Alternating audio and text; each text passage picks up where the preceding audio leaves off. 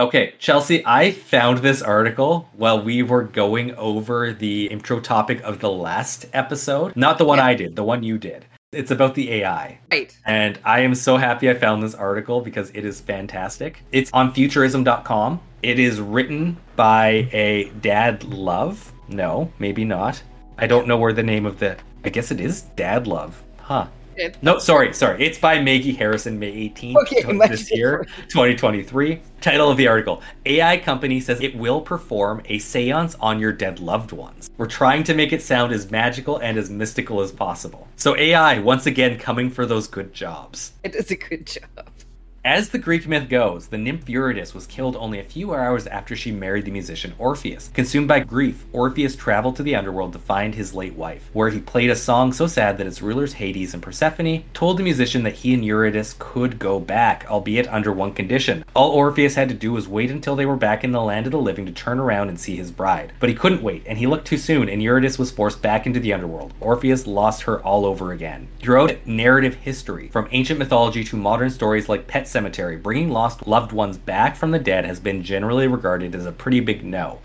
As the tales will tell, bringing the dead back to life will result in the resurrection of some horrible silhouette, or at the least a vacant one, empty of whatever it was that made that person them. Often the attempt at resurrection destroys a necromancer, whether by hand or some macabre force, or just the extra heartbreak of losing the loved one twice. Fascinatingly, however, I'm skipping ahead a bit. That's where an upcoming service called Seance A I, yes, it's actually called that, sets itself apart. It's built by a software development lab called A E Studio, where its creator, a designer named Jarrod Brock, isn't shy about the straightforwardness of the product's name. While other companies often talk about the implications of resurrection, Brock leans full tilt into the ghouliness, and according to him, it's very intentional. Quote, "We're trying to make it sound as magical and as mystical as possible." Brock told Futurism, saying that the name is a call to attention over how advanced large language models have gotten. L L Ms, or large language models, after all, are convincing simulation. People are forming deep parasocial bonds with them, and at least one person is alleged to have died as a result of their interaction with an A I chatbot. No idea who that is. Maybe that's for another article at some point.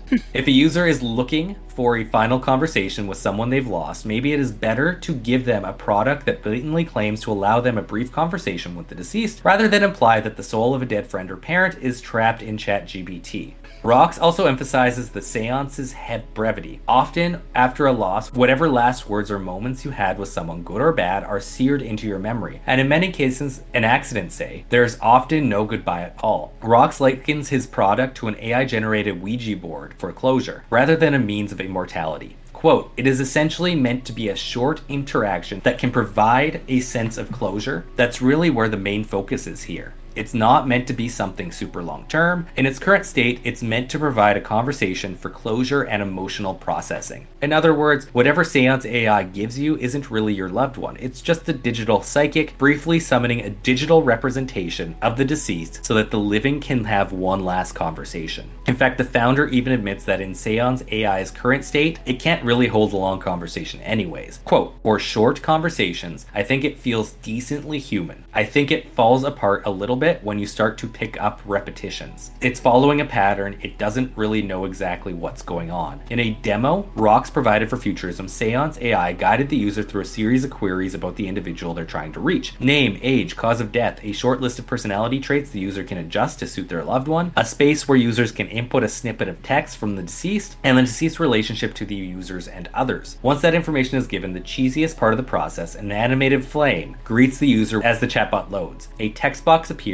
and from there you are basically just sending a D M. It's Seance Roleplay meets A O L Instant Messenger, which, as Brock explained to us, you can soon access yourself for a to-be-determined cost. Though A E Studios had considered charging a monthly subscription fee, Brock says they're now leaning towards a pay-per-session model to deter users from summoning the dead too often. You know, as one does. I think that's far enough into the article. Chelsea, how do you feel about this? not great, based on a number of things. I don't know. I guess A I is just one of those things that are starting to take off. So I don't know if this would actually... I don't think you should be summoning the dead at all, really, because who knows what you're doing. So I don't know the implications of that in kind of reaching out to an A I with the intention of summoning something. And they're saying, like, this is A I. To me, it's not actually someone who actually wants to do a seance to do this. It's probably more someone that's desperate to contact somebody. Yeah, well, and like it does kind of make sense. It can take everything that you've ever posted online, liked, or is associated with your internet footprint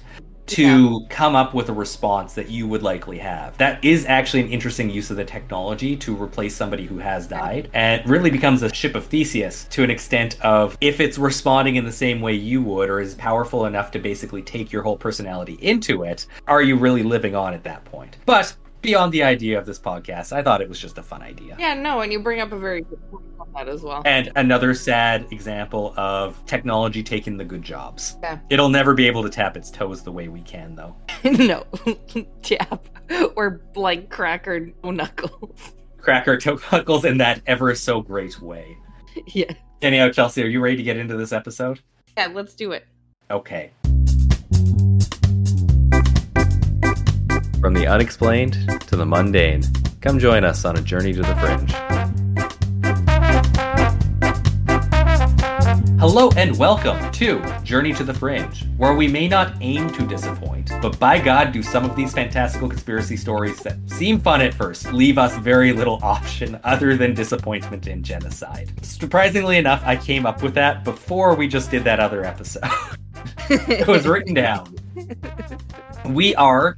You're upset but accepting podcast hosts, Taylor and Chelsea. And today, Chelsea has completely done an episode without me knowing anything about it. So I will just kind of let her My take theme. It from here. I never tell you what I'm doing. And I never heard us summed up so completely well in those two words that I just forgot what they were that you said. But that is us. Disappointed but accepting hosts. Yes, that is us. That is us. So I'm on a mission this week with this episode. I don't even know why I'm telling you, because the mission's a secret. It's a Journey to the Fringe secret. We're continuing on with the wave theme inspired by Taylor's eighteen ninety-seven airship wave episode. And this episode is mostly about the Hudson Valley U F O wave in the eighties, more specifically between nineteen eighty-two and nineteen eighty-four. That's the time frame, not more specifically about what the episode is about. In case you're like me and have no idea the region on Earth that the Hudson Valley occupies, this would be the area in and around the Hudson River, which is located in the state of New York in the United States. And the area is about one hour north of New York City. I think that's pretty close to Canada. The sightings were seen not just over the Hudson Valley, but as far east as New Haven, Connecticut, and as far north as Brickfield, Connecticut. The Hudson Valley U F O wave is just easier to say, so I guess they just went with that. I'm not familiar with Connecticut, so I'm not actually sure like how large of an area this is. I don't think it's very big because all those states over there are small. Yeah. You're aware enough of Connecticut to know how to say it, which is good. Connecticut. Now that the area is established, I can catch you up to speed on the happenings of the wave. Basically, there's a bunch of U F Os that got together, and over a couple of years, they decided that this was the place to be seen. And boy, were they seen there. That sums it up. I'll give you some sightings. New Year's Eve, nineteen eighty-two. No name retired, no name again. No name retired police officer located in Kent, New York, is one of the first to lay eyes on a strange V-shaped slash boomerang shape. Boomerang. At least in this situation, we have a bit more idea of what he does for a living. It's not just the yeah. businessman who smells alfalfa. Yeah, it's true. That's still so bizarre. I think about that every so often. How did we not get that job? How do you get that job? No-name police officer, he is laying his eyes on a V-shaped slash boomerang-shaped formation with multicolored lights from his backyard. Lights were red, green, and white and passed over his house at an estimated five hundred feet. No-name initially thought he was looking at an aircraft in trouble. However, upon second look, he realized that it was moving way too slow and quietly to be an airplane. In fact, the only noise it emitted was a distant humming sound, which, in my opinion, is super creepy and also proved me wrong because in my mind, find U F Os make the sounds that Tesla's electric cars make. Yeah, or as The Simpsons put it, a comb with wax paper over it. Yeah, that works too. No Name made an observation that the lights appearing in a V shape appeared to be connected by a dark triangular fuselage and sighting. What No Name observed was observed many more times in the Hudson Valley over the next couple of years and is one of the most widely observed U F O events, accumulating over five thousand eyewitnesses, including quote-unquote credible witnesses. Named witnesses. Yeah. Some of them are. And they're including police officers. They're including people from all walks of life. Majority of the witnesses also describe a solid V-shaped U F O, often described as being the size of a football field and being made up of a very dark gun gray metal. Can't say I've ever heard of that color before, but somehow I'm picturing it and I know exactly what they're talking about. The sightings sound being emitted from whatever it is they're seeing is either silent or humming. U F O sighted seems to glide over large areas, causing dozens of sightings in one night, and is never spotted during the day. And while most sightings describe the U F Os moving at very slow speed, hovering, or turning slowly like a wheel, a few reports describe the object as suddenly zooming away at incredible speeds or just simply blinking out of reality, I guess, just blinking out and it's gone. It's kind of described as the exact same speed as the airships, actually. Yeah, it is. Outside of its shape, it actually kind of sounds a lot like it. Yeah, and there's some similarities that I think we will get to. Generally speaking, U F Os and things that are unknown in the sky do tend to act the same. In some accounts, the shape varies so that the lights appear in more of a circle than a V. Often the color and arrangements of the lights changed as they watched. In a few cases, reports put the object at two distant locations at the same time, suggesting there might be more than one of them. I mean, I just assume that, but I think it needed to be said. The object also seemed to be interested in bodies of water. One observer watched the U F O over Croton, Croton Falls Reservoir, where it seems to use a red beam to probe the surface. There is an article that was published in the Westchester Rockland Daily Item on March twenty-sixth, nineteen eighty-three that I'm going to read once I find it. Hundreds claim to have seen U F O by E B Walzer, staff writer. In Yorktown, people don't usually call the police when visitors arrive from out of town, as long as they aren't from outer space. Thursday night, Yorktown Town Police and neighboring departments were flooded with calls from people who said they had seen strange lights in the sky, an unidentified flying object. The descriptions of the object matched those given exactly a week earlier by people in Putnam County who had reported seeing lights over Interstate eighty-four. The lights, callers said, were arranged in a V shape and appeared to be placed along the edges of a large triangular flying craft. More than one hundred calls were received Thursday night, most mostly by police in New York town, but also in Newcastle, Mount Kisco, Carmel, and Putnam Valley. I did not know there was a New York town. No, Yorktown. Just okay. Yorktown. Yorktown patrolman Kevin Sarovia saw the lights twice within a forty-five minute period Thursday night. First was when I was on Route one eighteen, Sarovia said. A craft was traveling south. At first I thought it was a large transport aircraft. It had six or eight lights on it, and the thing was huge. And it looked like it stopped, and it turned and looked like it went perpendicular to the ground. I then saw red, blue, and green lights on it. Then it swerved and went in the other direction. At first I thought it was a dirigible because it seemed to be floating, but a dirigible couldn't have moved.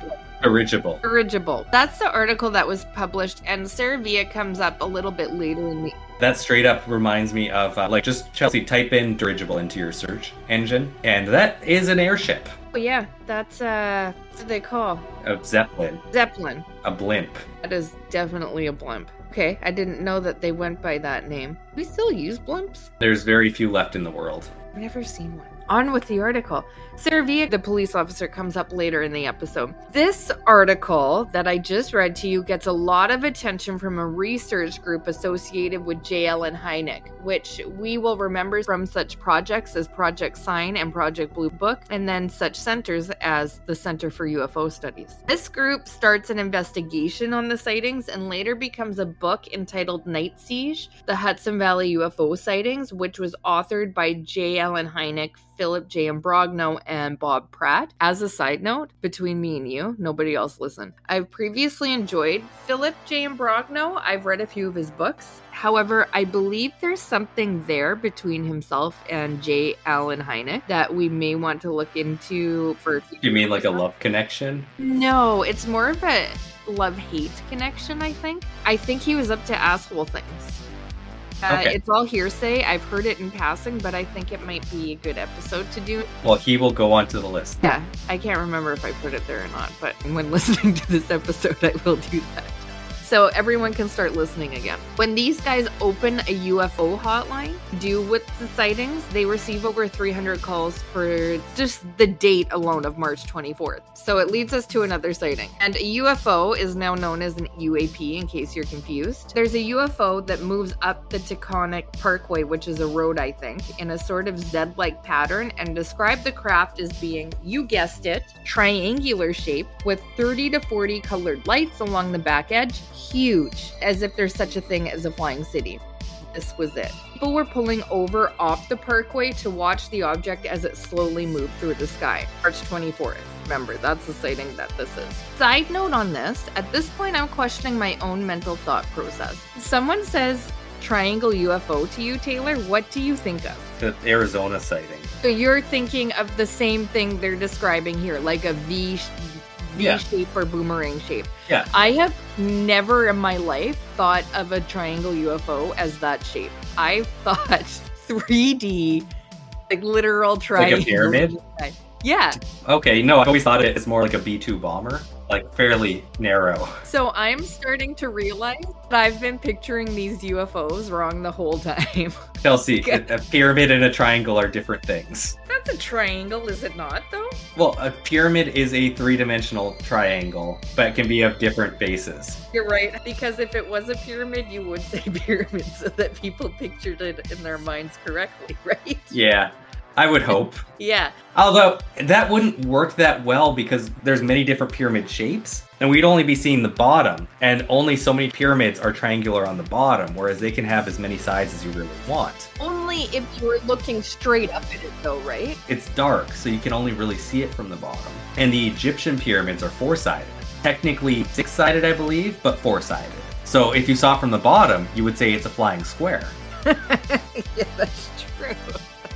So this has been eye-opening to me. I have thinking of U F Os that are triangle-shaped wrong my whole entire life. I've found out, and the way they described it in this sighting. So I was a little bit shaken by that. Let's go back to the sighting. The object then cruises over the community of Yorktown, probably in the Hudson Valley, but I did not fact check that. So it could be in Connecticut, where the police were so overrun with reports that they were concerned they weren't going to be able to take emergency calls. This was also being called in to these guys who set up the U F O hotline. Whoever someone can call, they're calling to make the report about this sighting. Lots of people saw it. Another report in includes a group of guards at the Indian Point nuclear power plant where a U F O slash U A P hovered over one of the active nuclear reactors for some minutes, coming as close to the reactor dome as thirty feet. Now that is fucking close. The security supervisor even considered ordering guards to shoot it down. One guard described it as being the length of three football fields. I would assume that's fairly accurate, being that this was thirty feet off the ground. Like, that's huge. I can't even wrap my head around that. And why would you be like, shoot it down? Would that not cover like the whole base? Wouldn't it? I feel like something's off here, but this is what... Yeah.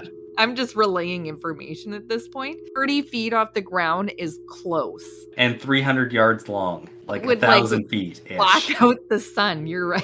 That is big. That's the sighting. That I'm just relaying the information here. Someone may be bad at guesstimating things, is my guess. See that thing thirty feet away? Holy shit. It's just like the guessing of weight.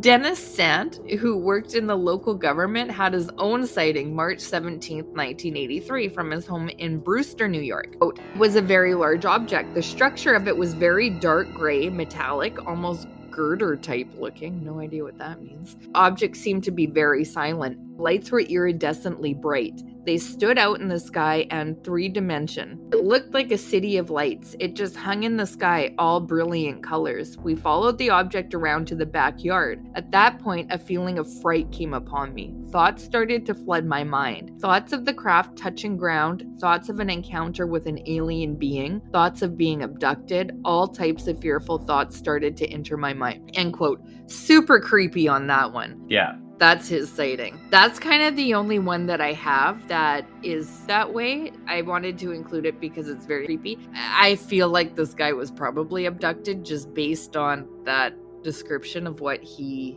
encountered. Another sighting by Andy Sidoff of the Newcastle police had his own encounter while on patrol. I was working, this is him talking, this isn't me. I never had this experience. I was working four p.m. to midnight tour and assigned to set up some radar to look for speeding cars. And I looked up into the sky and saw a series of lights. At first, I thought it was a plane. It was quite a distance, quite far away, but it was, it really was quite large. As I recall, there were mostly white lights, but there were green lights also. It was alternating green and white lights. It approached my vehicle and it stopped and seemed to hover. And I'm looking at this thing thinking, what is it? I wasn't afraid. I was just amazed and I was in awe of it. I didn't know what it was. The only thing I recall the most is I was amazed that there was no noise. There was no humming. There was no engine. There was no sound. It was absolutely silent. I feel like I'd be a little unsettled that I would see it coming and then it just stops over my car. At virtually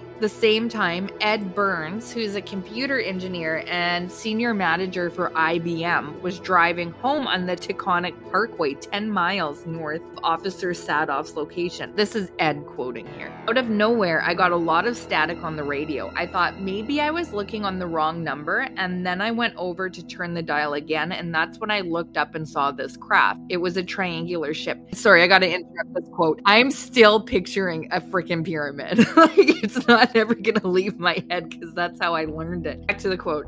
And the back had to be as large as a football field at least, and there was no noise. Quote. So Ed, those damn Americans always using football fields. They do like to measure things in football fields. That's part of the, what do they use? The metric system? We use the metric. It's the imperial system. Opposite of metric. That's yes. What they use. Football fields. It's just not metric. They will never use metric. Join the rest of the world, you guys. So Ed pulled off the highway and joined a group of motorists by the side of the road. According to Ed, they were all staring at the sky, seemingly dumbstruck. I would call it starstruck. That just makes sense. Say at this point, right? Dumbstruck, starstruck. Quote, I'm not into astronomy, but what I had witnessed that night was not from this planet, end quote. Eyewitness reports indicate the object was slowly moving north over the Hudson River Valley. Officer Sidoff and at least twelve other cars saw it in Newcastle. Ten minutes later, Ed Burns and at least twenty motorists saw it near Millwood. Ten minutes later after that, the phones began ringing off the hook in the police station in Yorktown. Officer William Wolfe Junior was the dispatcher on duty that night. Quote, every line kept going, every single line, constantly answering the phone. Another line would light up. I'd answer the next line and another would light up. Got to the point the country parkway stopped. The people were out of their cars. It was starting to get really crazy. I tried calling the cars to find out if they saw anything, and the only one that called, Kevin, said that he would stop in.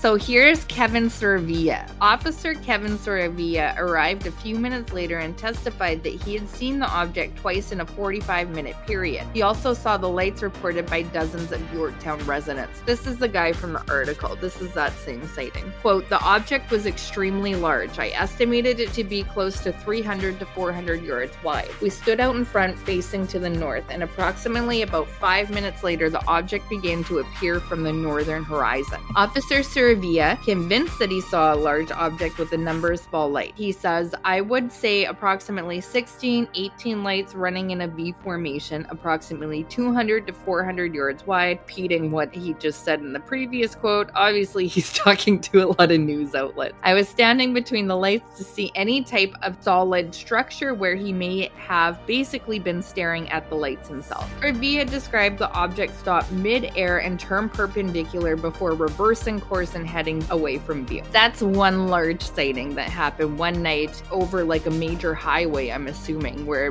multiple people saw thought. I'm going to move on to a couple other sightings from the wave that happened. I got this one from Reddit from somebody asking if anybody had actually witnessed the events from the Hudson Valley wave. Reddit user ten fifty-four E D P relayed his sighting. He says, I saw these U F Os twice in the early mid nineteen eighties in the lower Hudson Valley. The first was on the Taconic Parkway in the area of Yorktown, Putnam Valley. It was triangular slash boomerang shape. It was a couple of miles from me and looked quite impressive. I never got close to it and I was in a moving car. My view was not very good. The second sighting was in Putnam County and on Route six near the Carmel-Mahopac border, probably a month or two after the first sighting. I was much closer this time and I was alongside a reservoir. I was able to stop and get out of the car for a stationary look. It looked impressive. A bunch of lights flying in a large boomerang shape, but as I got closer, I began to hear the drone of the engines, which got louder the closer I got. I also noticed as it got closer that I could see stars between the lights of this craft.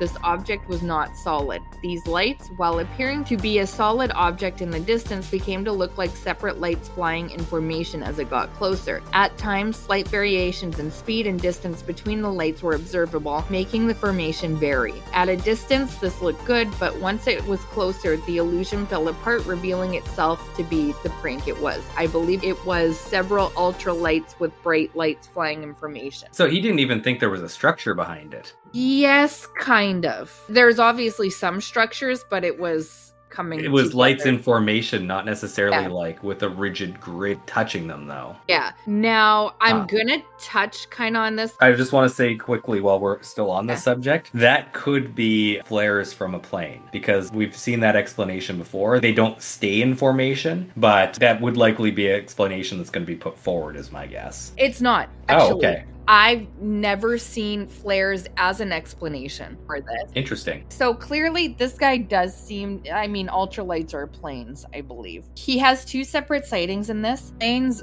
are a part of an explanation for this, which I will get to right after this last sighting. So just pin that. This sighting comes from Sherry Williams, October twenty-eighth, twenty twenty-two. She put this forth. That's not when the sighting happened. She was driving south on the Taconic from Somers exit to Ossining F D, where I volunteered on ambulance duty while going to paramedic school in White Plain. All of these places, no idea where she's talking about, but you have the information. It's been so many years past, but I saw this huge sky filling thing over the parkway. The immensity of it and no sound and closeness to the ground made me pull over to the shoulder, get out, and stand there looking at it. I can't remember if it was dusk or dark, but this giant triangular shape was black and blotted out the sky. It was way bigger than the highway lanes north and south. Other cars were pulling off and people walking around in groups or singly to view whatever this was. A football field or two couldn't be a good measure. To me, it was almost horizon size, not moving, no sound at all. Holy crap, that would be scary. I don't remember if there were lights on it. I must have moved off because I drove to Ossining thinking whatever that was, it was crazy. I was intrigued but not frightened at all. The next day, my next door neighbor Gail called me and she knew I was on the Taconic because her daughter Kimmy babysat my kids that night. Gail worked for A T and T and had spotted a notice in the paper asking if you saw the thing to call this number. It was an eight hundred number. Gail decided to check out what that number was associated to and it was listed as being a number to a Chinese laundry. At that time, only Only government had eight hundred numbers or ritzy places, so we were worried even about calling it. We didn't. Gail, by the way, was on her way back home from work and pulled off the Taconic to watch this thing. So we both saw it about the place north and south lines. I wish I could remember more, but raising five kids sort of burnt out my brain long-term memory.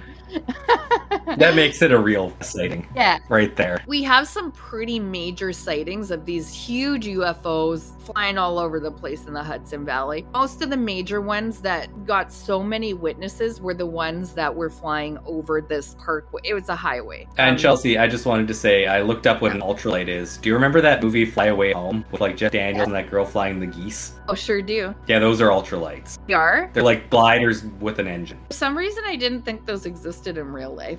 Neither did I, but here they are. Ultralights. So you put forth the flares. I think it's funny that that never came up because that is a major explanation of the Phoenix Lights. So I'm shocked at that. The major thing on this one is planes. Investigators did find evidence that some of the reports of the V shape may have been a group of small planes flying out of Stormville Airport, as we saw on that one Reddit explanation. You could see spots between it. The pilots seem to have been flying their planes in formation in a deliberate attempt for a U F O hoax, with all these sightings going on. Plane hoax only clears up a small number of reports in this overall period of time when mass amounts of people are, what's the word? Experiencing it. Yeah, seeing.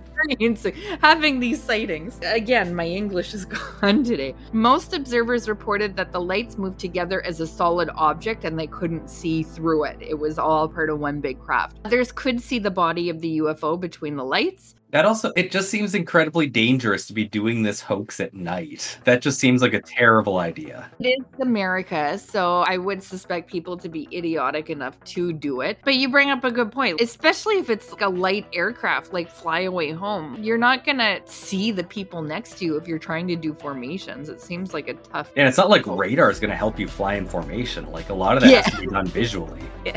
None of the observers who had seen both the planes and the object thought they were the same phenomenon. So obviously, based on that statement, there were people who saw both. Hynek also said that researchers were fighting a publicity war with the military because military officials sought to ridicule anyone who reported a sighting. No pilots ever came forward on this hoax and were named in regards to that. Good explanations for most of the Hudson Valley sightings. The only object that moves slowly through the air and hovers most silently is a blimp, whatever that weird word, dir- dir- dirigible dirigible also known as. I'll never remember that word for the rest of my life. Researchers contacted all blimp operators because it's a dying art in the area and could find no matches between the blimp schedules and the U F O reports. By the way, Chelsea, how many blimps do you think are left in the world? I believe we've talked about this, and it's probably like three. There's twenty-five, and half of them are actually operational. Really? Yeah. So the odds of it being that or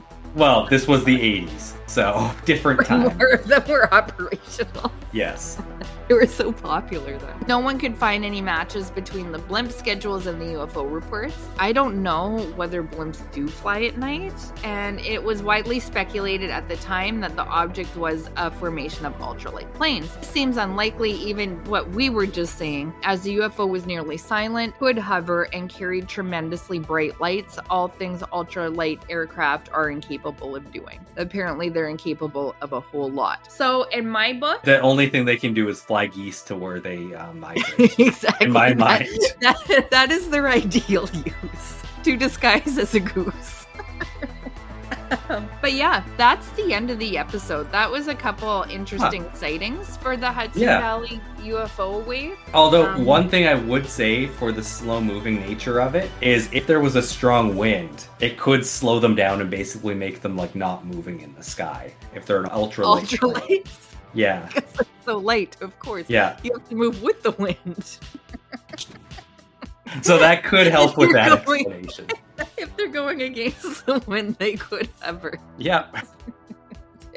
Strong enough wind. Oh, that just it would also explain the erratic nature of it, too. Although staying in formation in that would be next to impossible. That's so funny. In the middle of night.